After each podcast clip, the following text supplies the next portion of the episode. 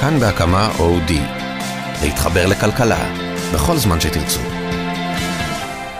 שלום צליל אברהם. שלום, שאול אמסטרדמסקי. השבוע נסעת לקמפוס הר הצופים באוניברסיטה העברית? כל הדרך. מה עשית שם? אז בשבועות האחרונים אנחנו מראיינים הרבה אנשים על מה שכבר הפך להיות סוג של קלישאה, משבר מדעי הרוח.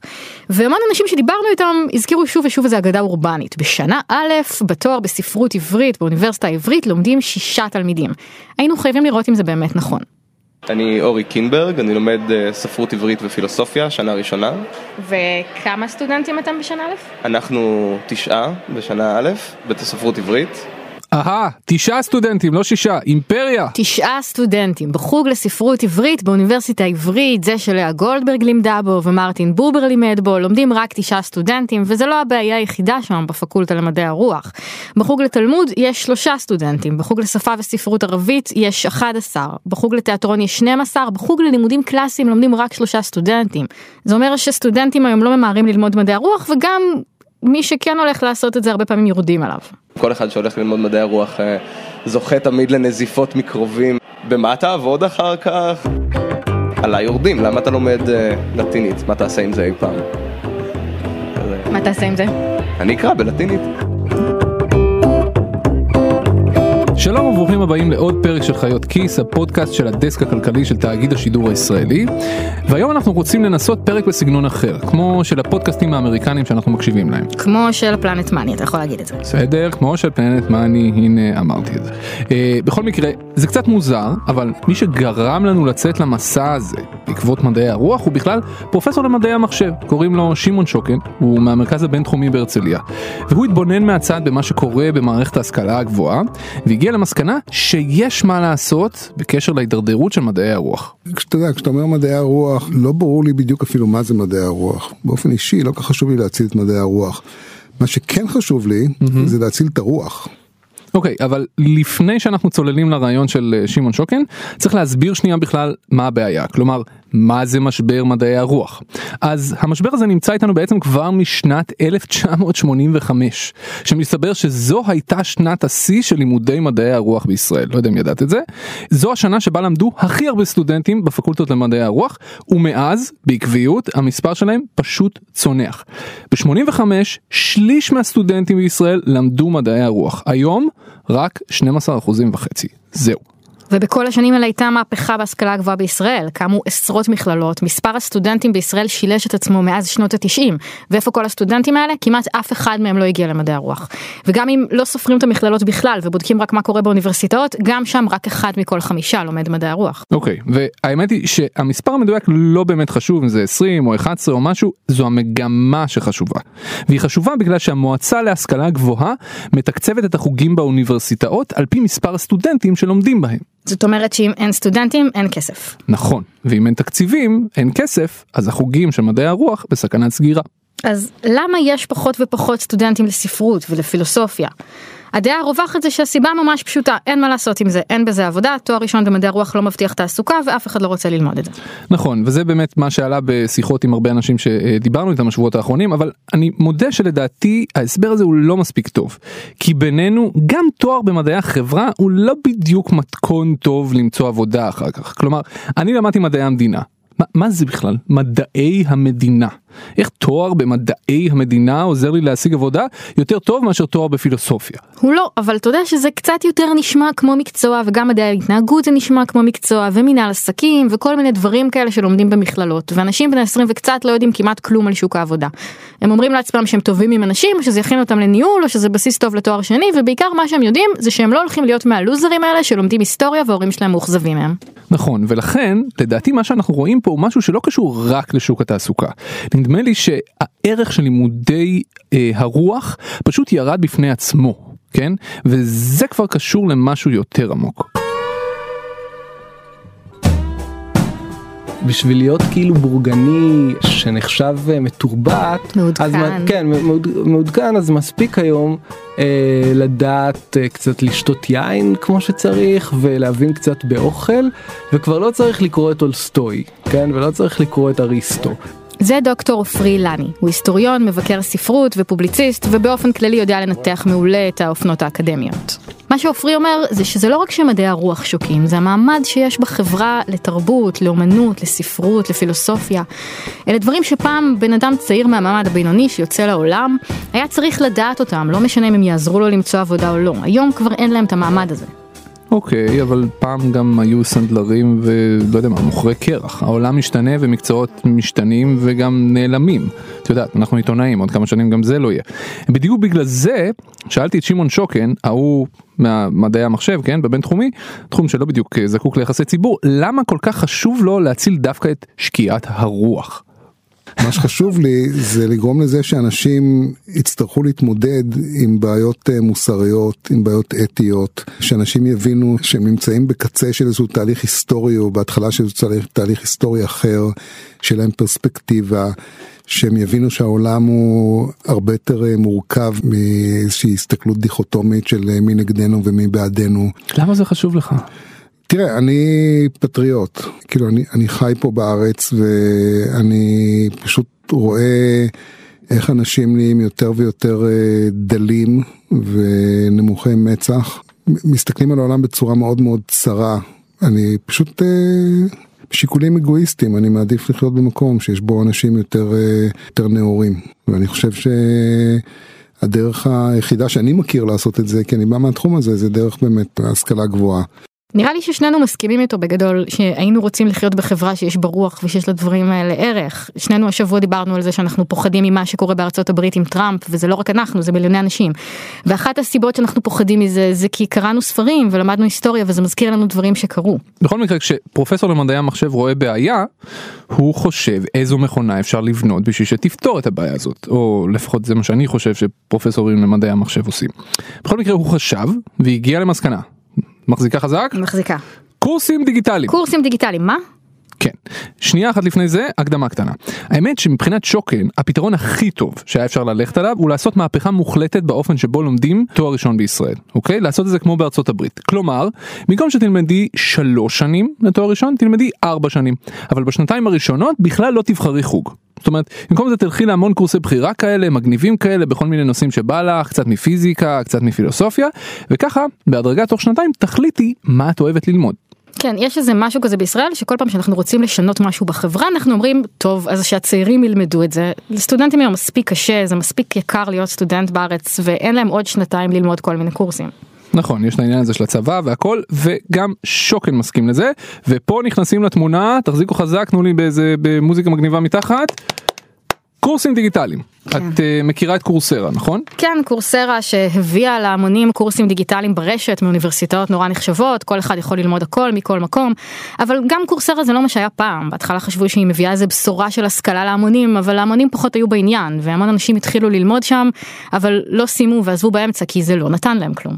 נכון באקונומיסט למשל מצטטים ש... אה, רק עשרה אחוזים מהאנשים שמתחילים את הקורסים של קורסרה מסיימים אותו שזה מספר מאוד מאוד נמוך ושוקן מודע לזה ובדיוק בגלל זה הוא מציע טוויסט.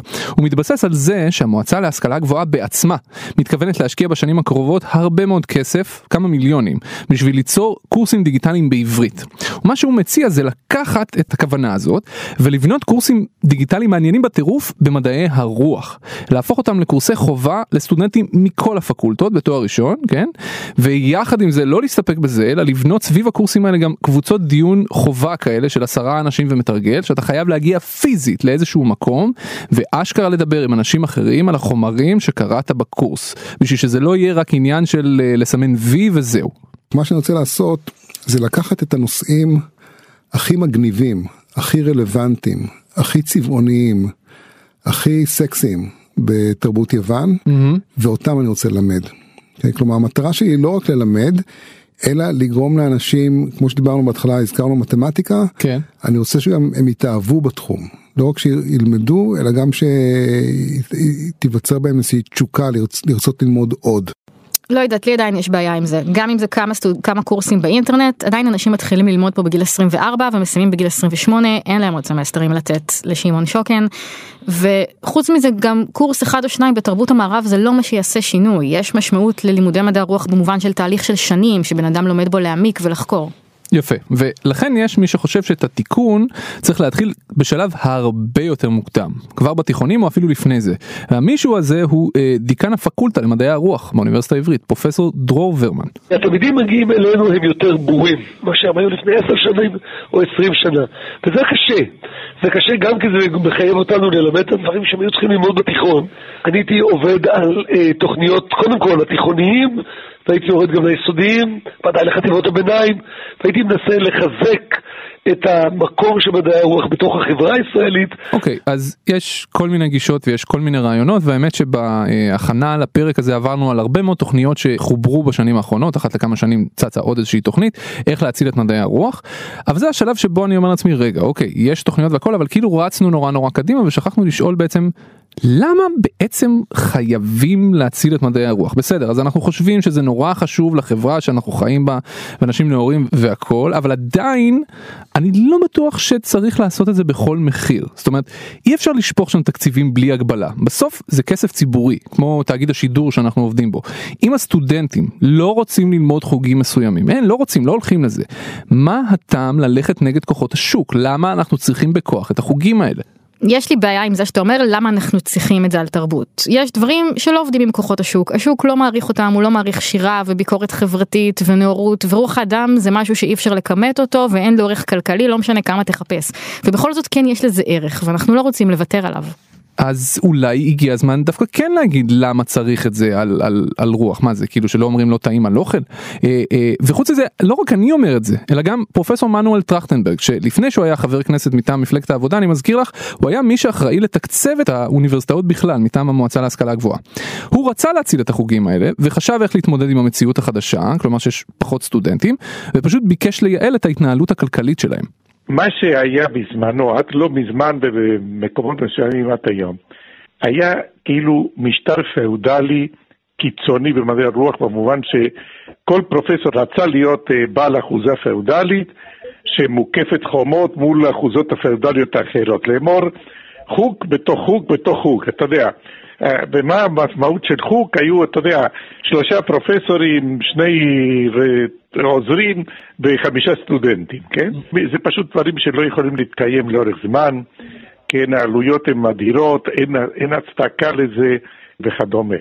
כלומר מה שטרכטנברג בעצם אומר זה שמדעי הרוח זה חשוב והוא אכן נקצה 50 מיליון שקל בשביל לחזק אותם אבל לא צריך להיסחף כלומר אם יש חוגים שרשומים אליהם מעט מאוד סטודנטים אין מנוס אלא לאחד אותם למין סופר חוג כזה שיכלול כל מיני תחומים אחרי הכל אם את בעצמך אומרת שיש תשעה סטודנטים בסך הכל בשנה א' אה, בחוג לספרות עברית באוניברסיטה העברית כן ההוא של לאה גולדברג למה לא לאחד אותו עם החוג לספרות כללית עד כמה זה כבר יכול להיות שונה. אתה לא יכול לסגור את החוג לספרות עברית באוניברסיטה העברית זה חלק מההיסטוריה שלנו זה חלק מהתרבות שלנו זה כמו שתסגור את מוזיאון ישראל או שתסגור את הוצאת הקיבוץ המאוחד יכול להיות שזה לא כלכלי להחזיק את החוג הזה אבל זה פשוט לא תרבותי לזרוק אותו. אני מצטער אבל אני, אני לא שמעתי עדיין שום נימוק משכנע למה אני צריך לשלם על זה בכספי המיסים שלי. כי אתה מחפש נימוק כלכלי ואתה לא תמצא כי יש דברים שלא מביאים לך תועלת ממשית שאתה רואה כרגע והם הכרחיים לחיים שלך הם מאפשרים לך דיוק ודמיון ולהסביר את החיים שלך ואת הרגשות שלך ולדמיין דברים שהם מחוץ למובן מאליו. וחוץ מזה גם יש לנו אחריות כלפי הדורות הבאים אנחנו לא יכולים להחליט שעכשיו לא משתלם לנו ללמוד אג'יפטולוגיה אז פשוט נשאיר את כל הידע הזה בצד הדרך אנחנו צריכים להעביר אותו הלאה. אני מצטער את, את כאילו לא יודע מבחינתי זו תשובה לא טובה מספיק וסליחה באמת אם אני מרדד את השיח התרבותי הזה למספרים אבל אני חושב שחייב להיות איזשהו גבול לטיעון הזה של אנחנו חייבים לממן את זה כי אנחנו חייבים לממן את זה. אנחנו אומרים את זה על, אה, על ישיבות כן של חרדים ועל תעשיית הקולנוע הישראלית ועכשיו מסתבר גם על החוג לאג'יפטולוגיה. עם כל הכבוד יש חלקים שלמים באוכלוסייה שלא נהנים בכלל מזה שהחוג לאג'יפטולוגיה קיים ולטעון בשמם שהם חייבים לממן את זה רק כי חייבים לממן את זה זה פשוט מתנשא. אבל השכלה גבוהה זה גם משאב מה שאתה אומר בעצם זה שאם מישהו גר בפריפריה והוא לא מהאליטה וההורים שלו לא למדו מדעי הרוח אז לא מגיע לו גישה לזה לא מגיע לו שתהיה לו אפשרות ללמוד מדעי הרוח הוא צריך ללמוד מקצוע במכללה וזה סבבה זה לא מתנשא לדעתך? האמת שאין לי תשובה טובה לזה. ניסיתי לחשוב על דברים פרקטיים אולי כדי להרוויח איכשהו קצת אה, כסף מהצד והבנתי שזה פשוט לא, לא מעניין אותי מספיק כדי ללמוד שלוש שנים. אני חושב שפשוט השאלה היא מה, מה המודל לחיקוי שלנו כאנשים. אני חושב שהשכלה ולהיות אדם משכיל הם דברים שראויים לשאוב עליהם לעצמם, יהיו ההשלכות אשר יהיו, ואני מקווה שאני לא אמצא את עצמי כמובן אה, מנקה רחובות בהמשך, אבל זה סיכון שאני מוכן לקחת אותו, לצורך העניין.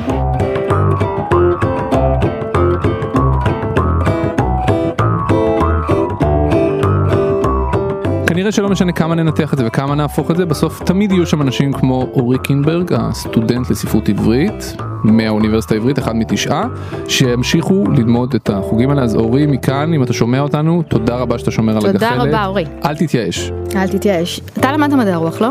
כן, למדתי פילוסופיה. ואת? אני, אותי חינכו בבית ללמוד מקצוע, אז למדתי פסיכולוגיה וחינוך, אבל נורא נורא רציתי ללמוד ספרות. וואלה. איך זה שאתה למדת מדעי הרוח ואני לא, ואתה נגדם ואני בעד? אולי כי למדתי גם כלכלה?